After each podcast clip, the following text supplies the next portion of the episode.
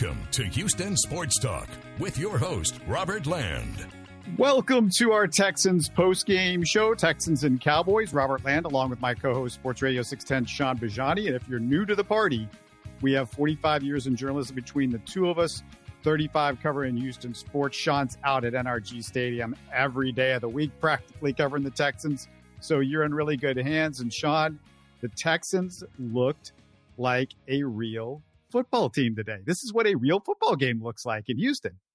Yeah, but they did things not even NFL teams that I can remember have really ever done in a game, uh, and that's rotate quarterbacks. I mean, the last time I saw any team do this, aside from high school, it was Sam Houston State University, uh, you know, a couple of years ago, and they had two really good quarterbacks. I hadn't seen that before, and I certainly wasn't anticipating as such today. I asked Lovie Smith leading into this game earlier this week that if there was an opportunity for Jeff Driskel to be activated, that happened yesterday. Uh, but specifically, I asked him if Mills struggles at any point in time this game, um, or down the last four or five games of the stretch of the season, can we see Driskel? And he gave me some blanket statement, and I bet he's probably laughing his butt off now because I, I think that was the only one that even asked about Driskel at all this week. And so, whatever they did today, game plan wise, I'd be interested to know when they decided to put that in. If it was Wednesday when they typically get a game plan in, or if it was later in the week. But um, it certainly put the Cowboys back on their heels, and it worked long enough and good enough to keep them in the game and give them another opportunity to legitimately win for the first time in, in, in weeks and weeks and weeks. So it was it was really kind of a fun, interesting, wild, wacky game, a microcosm of what the NFL has been all season long, really. And the thing is, it's not just that they brought in a quarterback and they were flipping quarter. It was just the fact that you went out there and you tried to do something different. It, it, mm-hmm. looked a lot like the same old Texans in ways, but at least this was something different. And I just want to remind everybody if you're out there, we want to hear from you. Let us know what you think. Subscribe on our YouTube channel. If you're not watching us on YouTube already, uh, you can comment as well if you go over to YouTube and you find our link. Uh, we're live right now, obviously. And so we want to hear from you what you thought about this game. We're going to get the comments in just a bit. But Sean, let's just start off with this game and the, the first possession of the game. Texans with no resistance on the Cowboys' first drive. They walk it down the field. This looks like it's going to be the same old deal. Nine plays, 76 yards. Pollard 11 yard touchdown run. Didn't even get touched till he was at the two. Then typical Texans offense, two vanilla runs up the middle that go nowhere. Screen pass, third and nine. Pathetic. Nothing changes. But then they luck out with a fumbled punt. Uh, I think it was Blake Cashman recovered, and Sean, the just activated Jeff Driskel. You just mentioned it. He comes in at QB, and as a Texan fan, you're like, "Oh, what's this? This is new."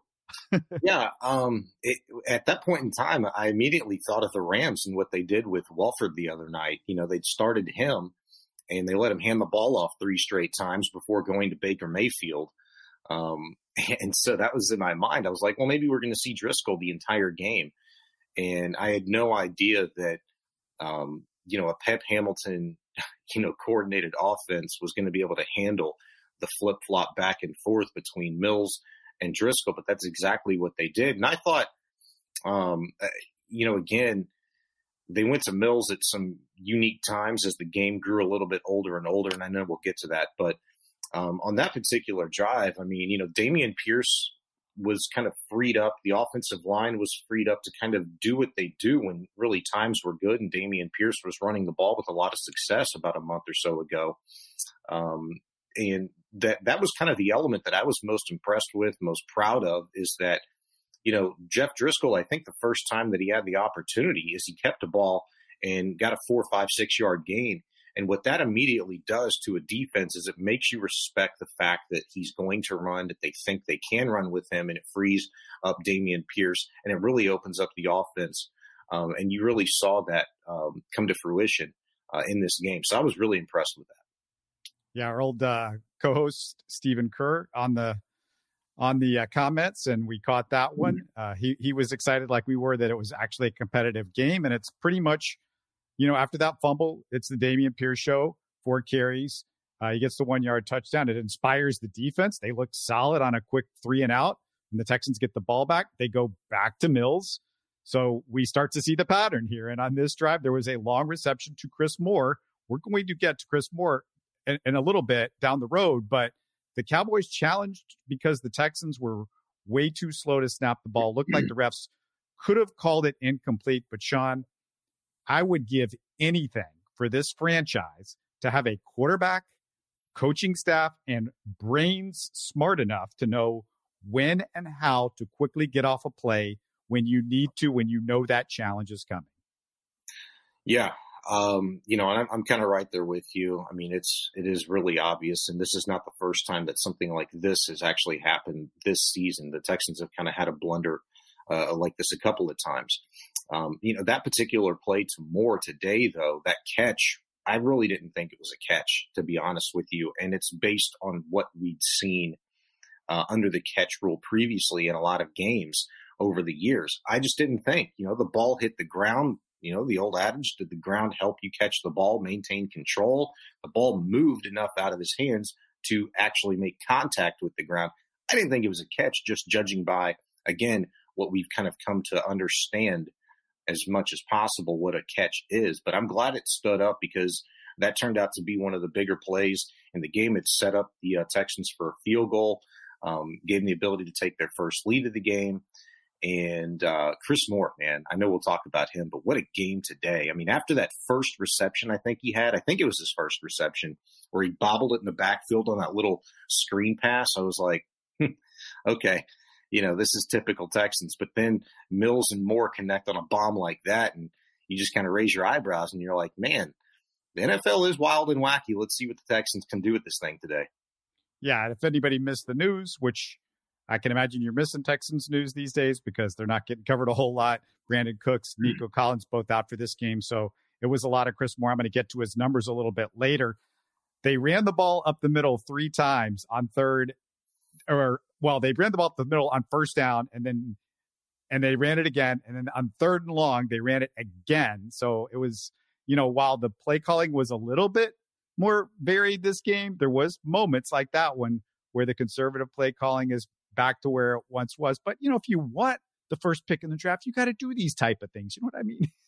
well, they could have excused this one away completely today. I mean, they could have won won this game and not messed around with uh, it affecting their number one overall pick status. I, I, really believe that, even as bad as the Colts um, have been, and um, you know how far they've kind of slid since Jeff Saturday's you know first game, first win as head coach of that franchise uh, three weeks ago now. I mean, they're bad, but they, they could have slipped up and won this game and played a complete football game, which really this was the most complete football game. Again, um, they got huge contributions defensively. Maliek Collins, you know, to this point already early in the game, he'd kind of imposed his will as part of that defensive line. I thought um, really after that first offensive series for the Cowboys, Robert, I thought the Cowboys could have run it for 300 yards easy today and they just went on a passing spree and really took the wind out of their own sails and could have imposed their will very early, um, you know, on the ground with that combination of Elliott and Pollard. Why they didn't do that, I don't know. Um, sometimes coaches overthink things. They see a, a, soft coverage that the Texans were showing and have shown all season long defensively, and you think maybe you can take advantage of it. Um, I was just really surprised by that, but I'm glad it did work out the way that it did uh, at the end of this one, um, where you had a game that was competitive. You were on the edge of your seat. And you were just hoping some way, somehow they could pull it out. There's been so many games this season where I'm just like, why, why aren't they running the ball against the Texans in the first half? They always yeah. figure it out by the second half. The Cowboys didn't exactly figure it out by the second half, but the Texans' run defense was better as the game went along. And we're going to get there. But after a fair Fairbairn field goal, the Cowboys go back to gashing the Texans D seven play 75 yard drive in less than three minutes. It's 14 to 10. And it kind of was wavering early in the game. Like, is the Texans defense going to show up? Are they not going to show up? Next Texans drive. They keep flipping between Mills and Driskel. Lovie goes for it on fourth and two. Pierce is stopped a couple of feet short. But Sean, in this situation, and then at the end of the game, I don't care if they go for it. You've got nothing to. I know people are going to get mad. Oh, they shouldn't have gone for it late in the game. That wasn't necessarily the thing to do, and blah blah blah. Go for it on fourth down as much as you want. They've got nothing to play for. Let's have fun, at least. You know. Yeah, um, we'll get to the one at the late in the game, but refresh my memory where Pierce got stopped in the first half. Where was the ball? Where did they decide to go for it? Yeah, it was. Eh, they were around the 42. Maybe they were between the 40 and the 50. And it was that play where Pierce That's, reaches okay, yeah. out at the last second and he's like a, a couple of feet short. Yeah. If he was able to stay, keep his balance and stay on his feet, uh, you know, I think he gets there. Yeah. Um, it, it, you know, and, and, I never have an issue with them giving the ball to Pierce on a short yardage situation. No, I mean, no. I mean, and that's something they hadn't done uh, earlier in the season, you know, through that first month where Pierce wasn't on the field in those particular situations alone, the highest leverage situations, whether it be early in games or even later in games. It took the Texans a month before they even played Pierce um, inside of the six minute mark in a fourth quarter or overtime. And so, you know, as kind of the season has gone along, whatever Pierce needed to improve on, whether it be um, you know, changes at the line, just kind of getting his mind right, getting used to the offensive flow. If in fact there were very many changes to get used to, if it was blitz pickup, pass protection, whatever the case may be, um, he obviously did that. I didn't have a problem with them going for it at any point today, to be quite honest with you. And I know we'll get to it, but the one late in the game to me made the absolute most sense. And the run right there that you're talking about after the nice Driskel run that set that up um, was you know, the fact that, hey, you know, Dameon Pierce looked like he had a lot of extra juice. He had a lot of pin up energy. He was running with some anger today. Um, we saw that pretty early on. And I think, again, it was all set up by the just the element. You know, I've been on this all season long where you, as an offense, have to make the defense think for a millisecond. And if you force them to think and make a decision, it affects their feet, it affects their body position, it affects their eyes, it changes everything. A millisecond matters, a second matters in this game. You talk about a game of inches, it, it's a game of eh, reaction. And that was just a really great play. I forget what Cowboy made that tackle, but they were able to get Pierce um, by the knee or the ankle, which really forced him to go to the ground and have to reach out for that. But I loved, loved the second and third efforts today by Chris Moore, by Dameon Pierce, by Jeff Driskel. I love the energy, the juice that the Texans played with, and it was all exemplified early on by runs like that, whether you got it or not. Yeah, and VJ, his comment is, "We've got a lot of good draft picks coming our way. We can't have these guys waste these picks and not develop them." VJ not happy with, you know, he wants to get rid of Lovie and Pep Hamilton. We've talked all about because Caserio. Go back to our last post game. We had a, and actually you can just go to the clip because I have it up on the YouTube page about our thoughts on Caserio at this point. And we're going to dive deeper into Caserio as we get into the offseason. We kind of take a look back at the year, but you know, I, I don't know about Caserio. We're, we're, we're not real sure about that one, but I mean, Lovie and Pep Hamilton, there, there's no debate or argument with that at this point.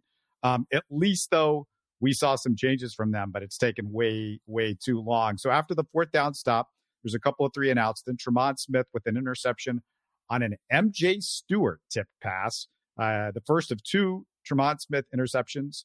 That sets up Jeff Driskel to Amari Rogers, 28 yard touchdown. I'm going to say that name again. Sean, Amari Rogers, his first catch as a Texan, and it's a touchdown. Yeah, it was a hell of a catch by the former Green Bay Packer on that one. I thought an excellent job by Jeff Driskel to roll out, extend the play. He looked dead in the water a couple of times uh, during that sequence and really just made an incredible throw uh, to Amari Rogers, who, you know, uh, after after watching what we all did, presumably um, whether it was live or you just saw the highlights, what Baker Mayfield was able to pull off with the uh, Rams this week on Thursday Night Football and being in a system and practicing with a team for not even two days. Why, for the life of us, you know, could Eno Benjamin and Amari Rogers, who have both been in the system for three weeks and we'd seen, you know, other corners and receivers um, come through the Texans this season and had been in house for two, three, four weeks at a time. You know, whether it's Tyron Johnson or Tyler Johnson, they never played a meaningful snap of uh, for this team offensively. And in three weeks, and you finally get a chance to see what Amari Rogers could do.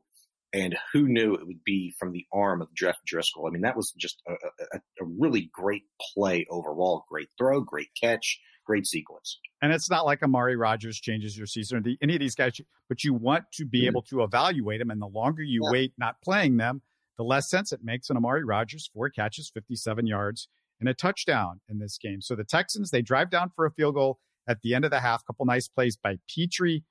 Incredible day for him. Good coverage by Pitre on third down, forced the field goal.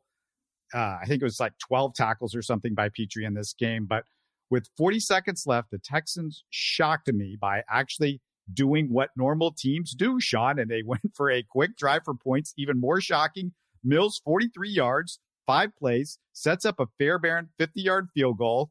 The Texans up three at the half with 20 points. And keep in mind, they scored more than 20 in a game just once this year. In a game, it was more points than they had scored in nine of their 13 games in just the first half. Yeah, last time I think they'd scored uh, more than 17 points in a game was week six or week seven this season. So, um, yeah, very, uh, very good decision by the Texans there. Again, you know, there has to be this feeling um, when you get to a point in the season where questions for weeks now have been about morale. How do you keep this team engaged? How do you keep, um, you know, kind of pushing forward and trying to pull together. You can't just give up because of your record. I mean, at the end of the day, regardless of what the organization wants, you still have to do your job as a coach. You still have to try to get the players to do their jobs as players and play to the best of their ability. And so you have to have this element of we're going to do whatever it takes on the biggest stage. I thought it was interesting this last week, particularly on Friday. Lovie Smith who has a sit down with us without any cameras, without any microphones, talked about, hey, uh, there's high school football still going on, right? Aren't they getting ready to play for a state championship? Ah, state champions, he said. That's what we want to be this week. We want to be state champions, you know, and I, I, I don't know if that was kind of like a thing that he maybe used, um, you know, in, in talking and preparing his players this week, but – there is a little something, regardless of the record, regardless of the state of your organization, that this team does take pride in when you get a chance to play an in-state rival for, you know, the first time in four years, and you only get a chance to do it twice in the decade. You know, things like that. You have to try whatever you can. And I thought maybe that was kind of a the impetus for the reason why we saw them come out today and play so well. And you know what? The fact that the the Mills Driskel combo worked early, and you saw the, the the benefits of that. That adds a little bit of juice to the players as well. They start thinking like, you know what, we could do something here. So you saw it. They got contribution special teams wise, defensively, offensively. They continue to um, you know, move the ball, move the chains, and keep the Cowboys on their heels in this one. So I, I thought um, that was a huge, huge deal for the Texans to take that lead at that point in time ahead of halftime. I still thought they kind of botched that possession a little bit. I thought they could have really had another shot and really tried to go for a touchdown if the timing was handled a little bit differently. Uh, ba- ba- baby steps, Sean. Baby yeah. steps. Come on, man. hey, they actually tried to get points, which Fair. is for me that and, and Davis Mills looked like a, a professional NFL quarterback in that drive. and I, I, I we'll get to the drive, the last you know hail mary drive of the game with Davis Mills because you know I just some stuff that I just didn't get on that one. But let me just say this: Jalen Pitre, I, I mentioned him just briefly a few yeah. seconds ago. Yeah. Pitre with the big game, he, he he's in the right spots. It still drives me up a wall, Sean, that so many times he's tackling with his shoulders. He doesn't even use his arms. I understand when he's trying to hit somebody with his shoulder. It's, it's a receiver. He's trying to b- jar the ball loose. But against running backs, you're not going to get the you're, you are not going to get the ball loose with your shoulders against running backs. You got a better sh- chance to wrap and use your arms and and swipe down than you do trying to knock a running back over with your shoulders, especially these elite guys like Ezekiel Elliott and Pollard. He just drives me nuts. And I'm like, who is correcting this? At some point, he's now in the NFL. This is high school, college. At some point, you would think somebody would teach you form tackling. It's it's amazing to me.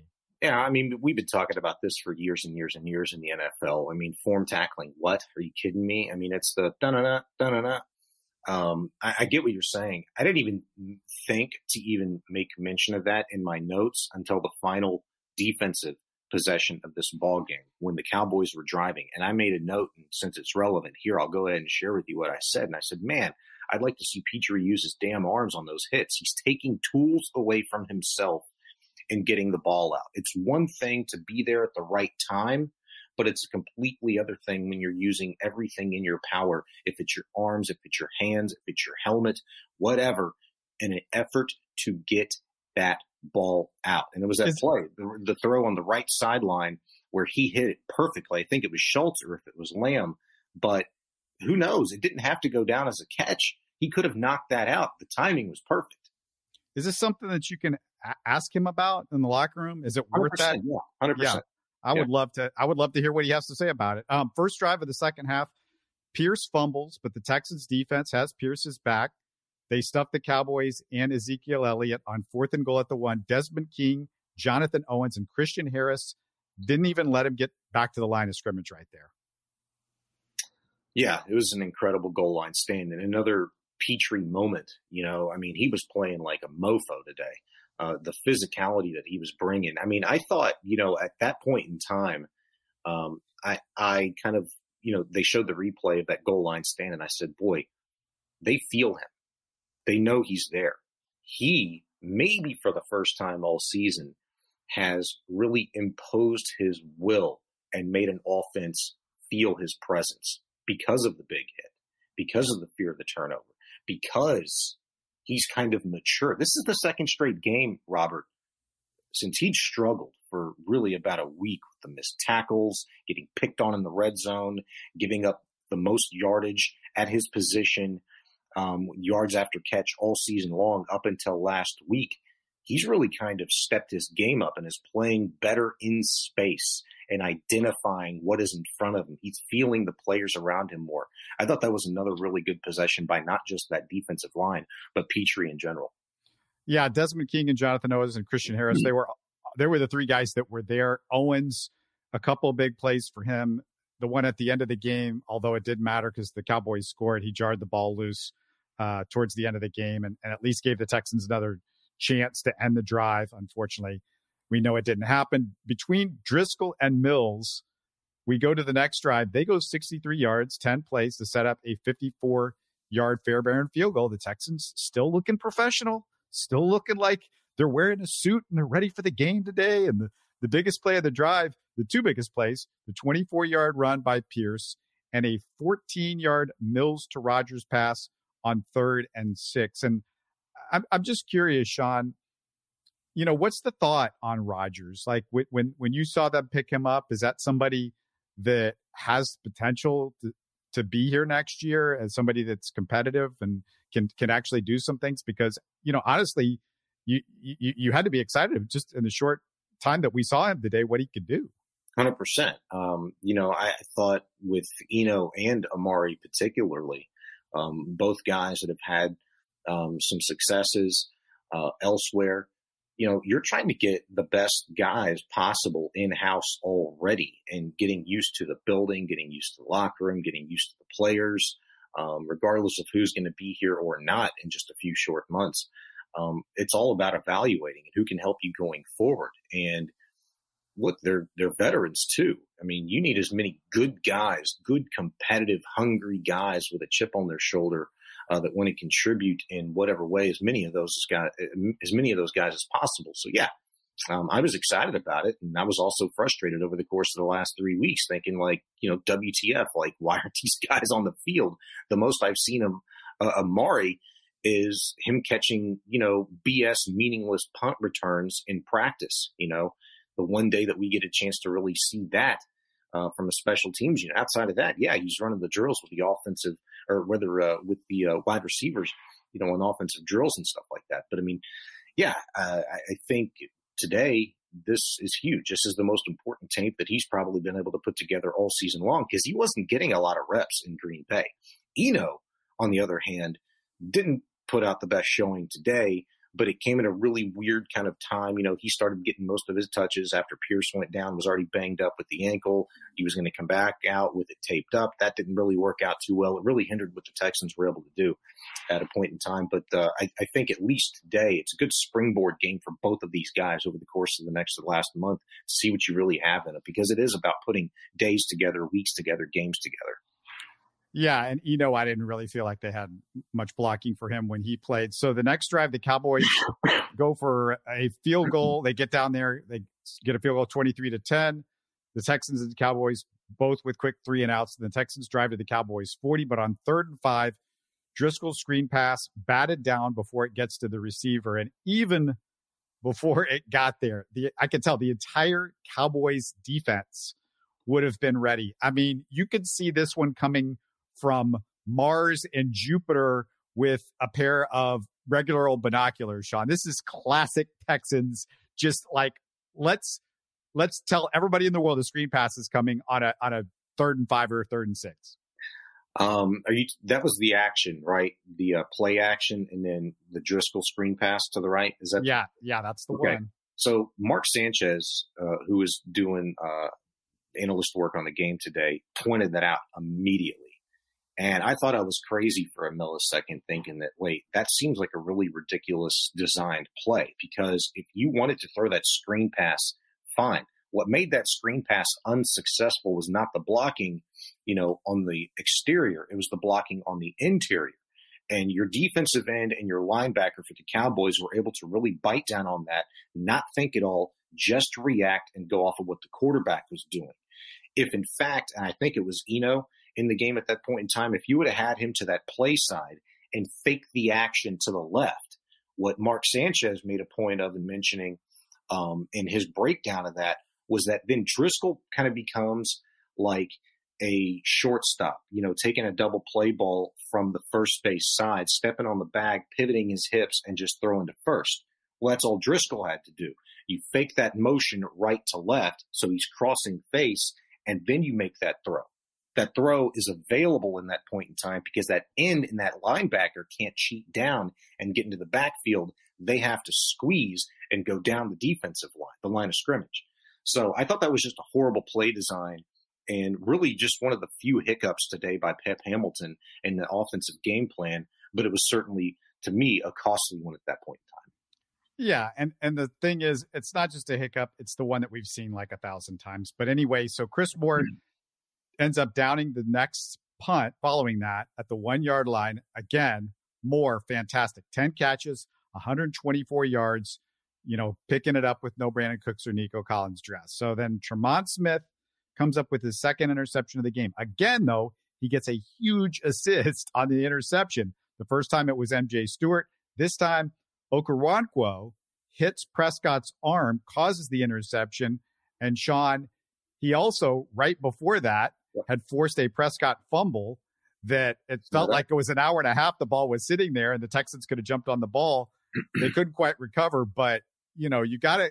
Okoronkwo has come up with some plays towards uh, the end of games at times for the Texans. It goes unnoticed, though, you know, with the defensive pressure being so bad for the Texans for the most part. Uh, you know, Okoronkwo's uh, a, a, guy of very, very few words, but he was made available to us a couple of times this season and actually this past week. Um, and, you know, ever since they put him into the starting lineup, I think it was Aaron Wilson that actually asked him the question and availability earlier this week, and that, hey, you know, has that kind of given you a little bit more juice? Um, you know, are you a little bit more excited? Um, are you playing a little bit differently now that you're in that starting lineup? And Okoronkwo actually was like, well, yeah, you know, I'm excited about it. And, you know, um, I appreciate the effort that the, the coaches, you know, saw in me and stuff like that. And they're giving me opportunity. Well, he's made the very best that opportunity. He's looking like the last two weeks, Robert, the version of Okoronkwo that we saw in the preseason. The guy was everywhere, flying around. I could pull up every single game that he played in this preseason. The guy was just an absolute monster. In the mix on every play, in the backfield on every play. He is a disruptor. And I don't know why it took the Texans so long to utilize that from him um, because I think it's more about them and their personnel usage and schematically what they're allowing him to do versus just these players in these instances. And we could get into a whole nother conversation of exactly why that's been the case, but I think we all know why. Um, it was just really good to see him be such a factor today. And really, the Texans, with a lot of these players, particularly Okoronkwo, Pitre, and even Pierce, who started to kind of, you know, uh, have have a little success last week, carry that over to this week, put things together, fight through the adversity, and really show out. So speaking of Dameon Pierce, he gets injured, which is an issue because now you've got the ball inside the 10 yard line. You don't have a lot of good options and it's fourth and goal from the three. And I, I don't know if you want to go back to anything before that, but I just want to get your thoughts, Sean, on the decision to go for it up three on fourth and goal. I've already stated my position. I'm like, you know, let's just throw everything on the table because I don't care. You're not, you can't do anything this year. And then uh, the play call. What did you think about that too? Uh, okay, going for it. Let's just talk about that. It made the most sense. Like, why would you kick a field goal, go up six, and give the Cowboys extra time with better field position? Presumably, you know, if it's a kick and it goes out of the back of the end zone, which Fairbairn and both of these kickers were doing on the regular today, um, the Cowboys start from their 25 yard line with a stopped clock. Okay. I guess the, the argument oh. I guess some would have would be okay, if you kick the field goal and they go down and score a touchdown, even if you only have 40 seconds like you did at the end of the first half, you would have a chance to come back and kick a field goal.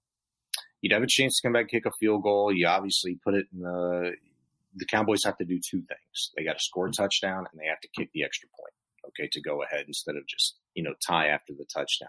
Yes. Fine.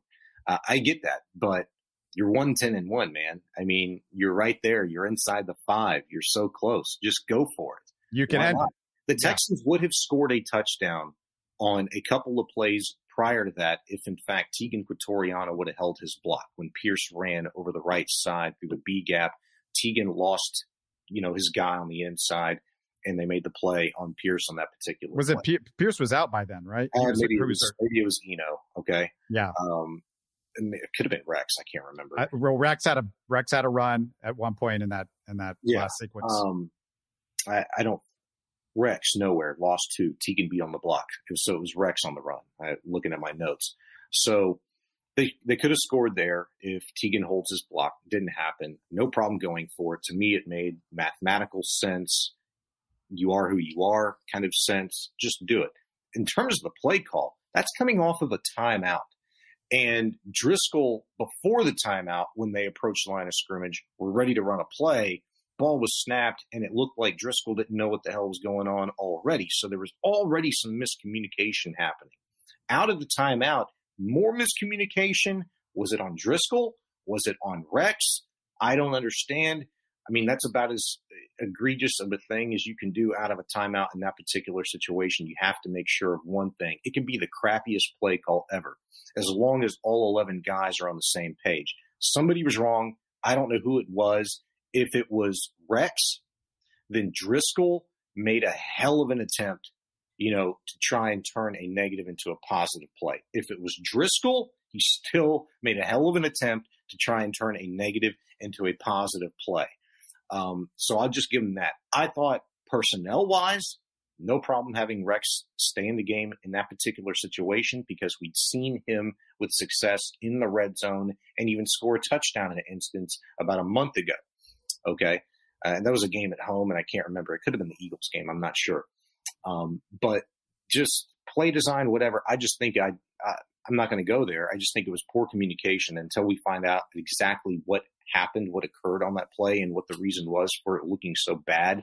Um, I'm going to reserve kind of like judgment on that. But um, what I really like to see the Texans do, and they just kind of refuse to do it under this PEP system, is goal line situations like that. Don't allow your defense, don't allow the defense to load up and anticipate run and clog it up. Spread it out, make them think you've got the right guy in there quarterback wise to do that. He'd done it all season long, all game long, rather.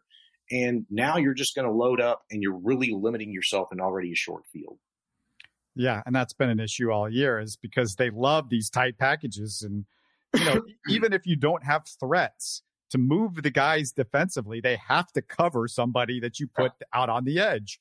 And it just makes no sense in today's NFL. Well, um, to, to do, know, do what they're doing. To, to, be honest with you, I meant to get to this earlier, but I think it was on the Cowboys' uh, second or third series uh, where they were. It was it was the series early when the Texans got that goal line stand in the first half. The Cowboys did the same thing. They really had an opportunity to impose their will still with their run game, even though the Texans were having success at that point in time and stopping it. The Cowboys decided to go tight at the goal line, and they got stuffed with Ezekiel Elliott trying to run, you know, inside zone. And if you're the Cowboys, I'm spreading that thing out.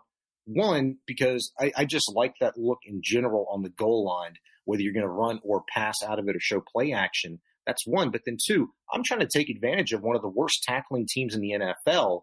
And I'm going to try to go outside zone or at least appear that I am. Maybe there's a cutback lane there set up off of a double team block or whatever your scheme is offensive line wise. But they didn't do that. They just said, you know what? We're going to put our head down and we're going to run them right through your face. Well, they showed they could do that in the first series. But at that point in time, it's like, again, make a defense think. In this point, in my example, make your Texans make the Texans defense think, and they didn't do that. So I just thought like some interesting coaching decisions on both sides of the ball today. Yeah, and the Texans are terrible at tackling, especially in the mm-hmm. middle. If you're gonna if you're gonna bring the the safeties in, those are the best tackle. Those are the guys that are in the right spots. Not always great tackling, like I said with Pitre, but at least the the tack the, the safeties and the corners can tackle on the Texans a lot better than some of the other positions where you actually expect it. Uh, last Cowboys game winning drive. Any thoughts in particular on that drive? I mean, I mentioned that Jonathan Owens, you know, he he helped you out, gave you an extra down. I mean, otherwise it just felt like it was your typical, you know, they were going to get the, the they were going to get the touchdown one way or the other. I just thought early in that uh, in that drive by the Cowboys, the Texans really gave up too much in the intermediate. You know, Schultz was carving them up. Um, you know, a, a, soft zone by the Texans. It really hasn't worked well for them. I mean, certainly beats beats the hell out of going press man. You know, we saw the uh, uh, God who played the Rams the other night, the Raiders. You know, they got beaten press man late. Um, allowed Baker to you know find you know on two or three instances on his final drive uh, solo receivers just beat their guy. So look, going zone in that particular situation is something that you should do. I, I would just like the Texans, and maybe they just don't have the athletes. I mean, and I really kind of tend to believe that that is the case more times than not. Is you know the season they're one eleven and one for a reason, and they do have just a bunch of guys for the most part, but. Um, I, I'd just like to see them tighten that up a little bit. You could play zone, but initially you know, maybe just don't give up such a big cushion up the middle. Maybe have those backers drop back a little bit instead of, you know, your typical three, four yards. Maybe have them almost bail to about seven, you know, just clog or carry those intermediate routes into the secondary a little bit more. But um, that was one. And then two, I thought when the Texans got that stop on the second and four and set up a third and one, the broadcast missed the damn play. You didn't see it on TV because the Cowboys went hurry up to the line. I couldn't even tell you what they ran. I just know they got about five, six, seven yards out of it on a third and one. That was that was the biggest deal to me. You know, the Texans had a timeout in their pocket, I believe, one or two of them. Use it at that point and kind of give your defense a chance to kind of take a breath and get loaded up again because they were getting gashed. Boom, boom, boom. Three, four straight plays to set that third and one up. You needed time. Um, and then Pitre. Pitre, I don't know who the receiver was. You know, Schultz was featured in this final drive. I think Lamb was featured in the final drive. Um, and there was another receiver that had caught a pass, but whatever ball was thrown on the right sideline, Pitre timed it perfectly, but it was all shoulders. If Pitre's able to get that right arm in there, maybe he's able to, you know, get a, a pass breakup on that instance. I can't remember the down distance, whatever the case it was. I just hate to see a guy, you know, waste an opportunity to create another one for your team, which the Texans did so well today. And Pitre was right there. It, it's almost like that little whip, you know, for a for a baseball player in the box. I mean, you talk about just that little bend instead of getting your swing really long. You're going to hit the ball far either way, but man, that little extra bend and timing that ball up in the box is the difference between you know, hitting the ball 400 or 450 feet. And if Pitre could just get those arms involved, get the hands involved, because we know he's not afraid to hit. and we know he's hitting his landmarks now the last few weeks. Create opportunities, extra ones, and see if we can knock some balls down. That's what I would say. Last drive, I, I just want to mention it because, mm-hmm. like I said, Davis Mills, I just don't understand him sometimes. It's like you you've got to get a touchdown to to now win the game. Okay? You have no timeouts. Davis Mills on the first play with hardly any I, I, I didn't feel like there was any need for this quickly goes to the outlet running back for a for five yards or something who was covered and got knocked out of bounds immediately. I'm like, dude, I don't care if it's an incomplete or if it's intercepted or whatever. You got to throw the. You don't have time. You don't have time. You don't have timeouts. You throw the ball down the field. Give yourself a chance to win the game. And Davis Mills being scared in a game that you're probably losing anyway is just like this is why I just don't like him. The guy I think plays like a scared puppy. Like when it's the first quarter or when it's the fourth quarter, he's always scared. I, I, that's why I was so amazed at what he did at the end of the first half, where he actually looked like he was confident and he's throwing the ball down the field as opposed to a lot of the times where he's immediately looking for the five yard or the dump down or the or whatever. I mean, part of it is obviously some design screens with Pep, but part of it is Davis Mills is a scaredy cat. Yeah, and that was actually something that um, you know we covered with Lovie Smith, and maybe it was even Pep Hamilton um, this past week um, during their availability. Is somebody asked the question um, in regards to Davis? You know, after being benched like this, um, and then being named the starter again, what that does to him in those kinds of moments uh, are, are, just uh, you know other higher leverage moments in a particular game you know is is he thinking a little bit too much now like do you worry about him doing that and making a mistake and if that was already the case before is it exacerbated for you know and maybe trying to do too much and in fear of being benched again and that was addressed, and it was like, well, you know, we hope not. And I can't remember who it was. It was either Pepper, it was Lovie, and it, I, I, think it was probably Lovie.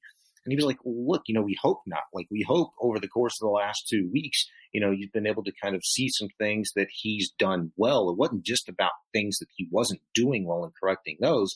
It's looking at the things that he was doing well and figuring out how we can put you in those situations more often.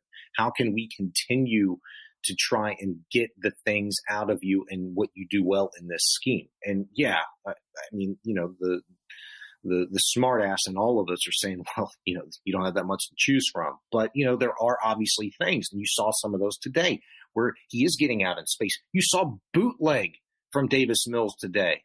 And, you know, those are things that was really set up by what Driskel was able to do in the read option and, and that element that the Texans brought today but it was still something that Davis, you know, a guy who ran a four, five, six, you know, 40 at the combine. I mean, he's not a freaking slow dude. He's not a statue. Like the guy can get out and run. You saw him do that today. He even broke his own ankles in the instance of trying to, you know, get a first down. But those are some things that he can do well. And I think that still has to be an issue. And it's innate, right? In all of us. Like you get benched for making mistakes, maybe making a throw that you'd like to have back. You're going to certainly think about that the next opportunity that you have to do that. It's just about a growth opportunity. And I think that's really why you saw Mills on that final drive for the Texans. It's like, hey, it's a good growth opportunity for him. But then, two, what does he really do well? If he is forced out of the pocket, we know he can throw the ball pretty well on the run. And you saw it there with the big Moore completion to get him into Cowboys territory there. And from that point on, obviously, you know, is where he really kind of struggles. Last point I'm going to make hmm. is a little complaint on Dameon Pierce, and hopefully he's going to be okay, and we'll see him some more this year. Hopefully that wasn't a big injury, but he was walking around. I thought it would seem like it was real precautionary with him, but yeah, you know, I'm I'm I'm a little frustrated with Dameon, and this is where I think the difference of Dameon Pierce being a good Pro Bowl running back and an elite, like in the class of best in the NFL, greats of all time running back. Dameon Pierce, there are too many times where I see he decides he's going to go straight up the middle and into a bunch of traffic when there's like all of this space outside. And I, I saw it I think it was, I want to say it was last week I saw him do it where I'm yelling at the TV, like, man, why did, why are you running straight up the middle in between the tackles? I know he likes to get north and south, but there are times where you've got to, you got to see the space and you got to go to the space because there's nobody there. And there was a, the play, um, I can't remember uh, when exactly it was. I think it might have been uh, in the second half before he got hurt. But basically, there was there was a they had spread everybody out. It was this weird play where everybody was spread out, and there's basically three defenders on, on the on the against the Texans offensive line, and the Texans I don't think even had five guys in there. I, I think it was one of these weird plays where they just did that, and I'm like, Dameon, just just go outside because there's nobody there because everybody was so far out around the hash marks. If he if he goes into that space, there's one guy behind that line that's it. There was one guy on that on that second level. And and basically when he goes into that trash in the middle, you got all the defensive line can come off their their offensive line and grab him, which they did, and he got nothing out of it. If he goes outside, he's got the one guy to beat. You should be able to make a move on one guy. You're Dameon Pierce, or you should be able to run him over. But you see the guy coming and you make that, but boom, he's gone. Yeah. And then there's nobody. Oh. He had all sorts of space there. And he's I've seen him do this multiple times where he's he he gets tunnel vision of like, I'm supposed they they've told me to go in between the tackles, or that is the way he likes to run. And he's like, I'm I run straight ahead and I run people over. And sometimes, man, you got to get outside your box a little bit and make a play. Do do the Barry Sanders thing and see what you can do with it. And he's got the moves too. It's not like yeah. you can't do that either. No, I, I get what you're saying. Um, you know, there's really two two things there. Um, one, a guy who is so good through contact um, is is probably going to gravitate towards more of that. He's looking to impose his will and say my best is going to be better than your best. You're not ready for this kind of thing. And he thinks he can run through, you know, more contact than he does. Well, but if you continue to run through contact, you also shorten your career too. Yeah, and and look, that's something that I think you know he'll learn, um, and, and that can be that can be fixed. Okay, but there's also another element where you know you're looking and you're seeing one thing on on TV in in, in a coverage pre snap, and then there's the play. Um, and I'll just say this, you know, from a you know guy that used to coach offensive line for ten years and coordinate an offense, run my damn play. You know, if if you if you go rogue and you think you see something and and you want to try to do something different, well, guess what? Those five guys in the offensive line, they think they're doing one thing. They don't know that you're thinking you're about to do another thing. And if you get caught, if a play is made on you and you deviated away from what we repped all week in practice in this particular situation, I'm gonna whoop your ass. but, but it's but that play is so specific. You have spread out the defense. Yeah, you have what you have one guy on the second level. You have hardly anybody in the middle. If you just if you just go to the right of your right tackle, I'm not asking you to go 10 yards out because if you go 10 yards out, you're you're going into the guys that are all spread out on the right side. It's to me it's it's that simple. There are times where there's nobody out there you go to where there's nobody, no, nobody's at. If there's nobody there, that's in football and you're a running back. That, that is the best thing to do. And it doesn't, it doesn't mean you're not running behind that particular guy. It just means I start to go, I start to go behind my, say my right, my right tackle and my right guard. And I, and I just make a cut and I go outside of them because I know, look, there's nobody there. It's, it's, it's, it's blank space. How do you not go towards blank space in the NFL? Yeah, I mean, I, I get it, and I, I, can't really comment any further than, than what I had because I, I need to see the play that you're actually talking about. But um, uh, you know, I'm not going to pretend either that there's not freelance on particular plays. You know, there's there's a little bit of freelance um, in everything. It's it's a reactionary sport. Um, but as a co- as a coach, you're not complaining if Dameon Pierce is standing in the end zone, though, are you? uh, well, I'll celebrate first and then chew some ass later. But uh, because you you don't want to create bad habits, you don't want to create an element of of distrust, and you don't want to put other guys in a particular situation. You know, um, when they're anticipating you know, taking an inside zone step, whether it be left or right or an outside zone. Um, and they're, they're defend, the defenders are then showing them something completely different. Sometimes you can put a player in a position, um, that could incur an injury. You know what I mean? So that, that's kind of the only thing that, that I would really stress is like, Hey, you know, I understand what you're seeing, but you know, let's trust our blocking. You know, let's let's trust the play design because it was actually a look that that we really like, that we really wanted. And sometimes, look, it's not. When you're outmanned and it's a four on two and you're trying to run outside zone, well, that's not going to be a very successful play. Other times, you might want to, um, you know, put your right foot in the ground or put your left foot in the ground and hit that cutback. You know, on most runs, there is a cutback lane. Sometimes there's two, um, depending on you know the front that you're seeing. And so that is also to up to the to the running back to make that decision. If a linebacker is crashing down, stick that right or left foot in the ground and you hit your cutback lane. And that cutback lane will lead to one inside or outside once you approach the secondary. So, I mean, it, it, it's, these are all things that you rep in practice. You know, I'll go back to that 75 yard touchdown run that Dameon Pierce had is kind of like, Hey, uh, welcome to the NFL moment for Dameon. It was within the first couple of three games of the season, that 75 yard touchdown run. I can't remember who it was against, but he said, man, that was a play that, you know, we'd worked on and sucked at in practice um, up to that point. And we called it and it worked out beautifully. And that's just kind of what they got.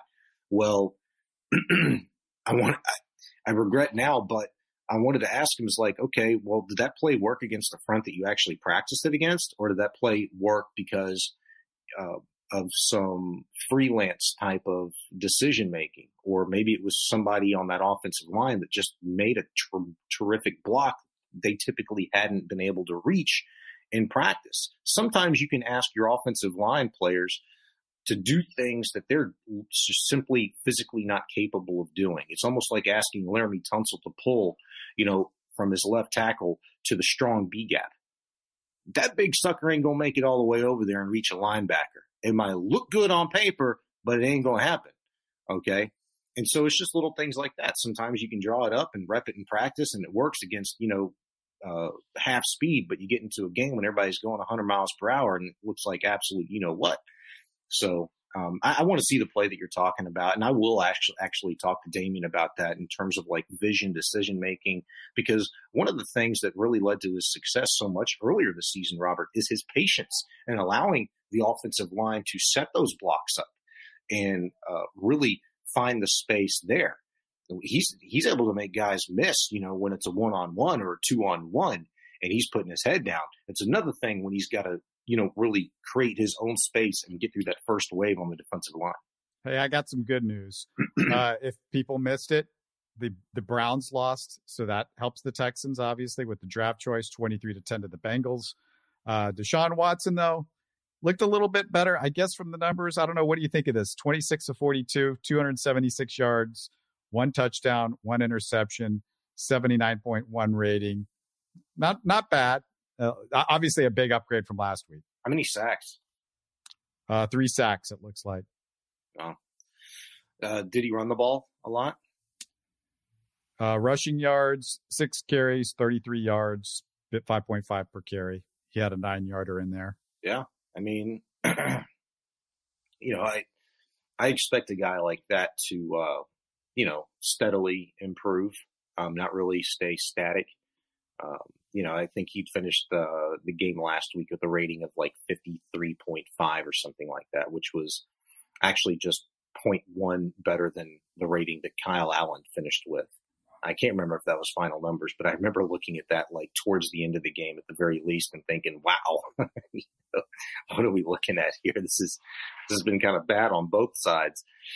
Um, I think it was last week, maybe it was a couple weeks ago, but, um, yeah, I mean, I, Dameon, I, Dameon, um, Deshaun Watson's really good and I expect him to be really good as long as he's healthy for a long time. Um, and the, yeah, they're they're five they're five and seven right now. They've got upcoming. The Ravens are next without oh. Lamar. Uh, obviously, then they've got the Saints, um, who you know they're not that good, and then the Commanders, who've been playing really well, as we know, and then the Steelers, who actually are playing a little bit better. So oh. those last two games, um, you would think are going to be a little tough because both of those are also road games as well.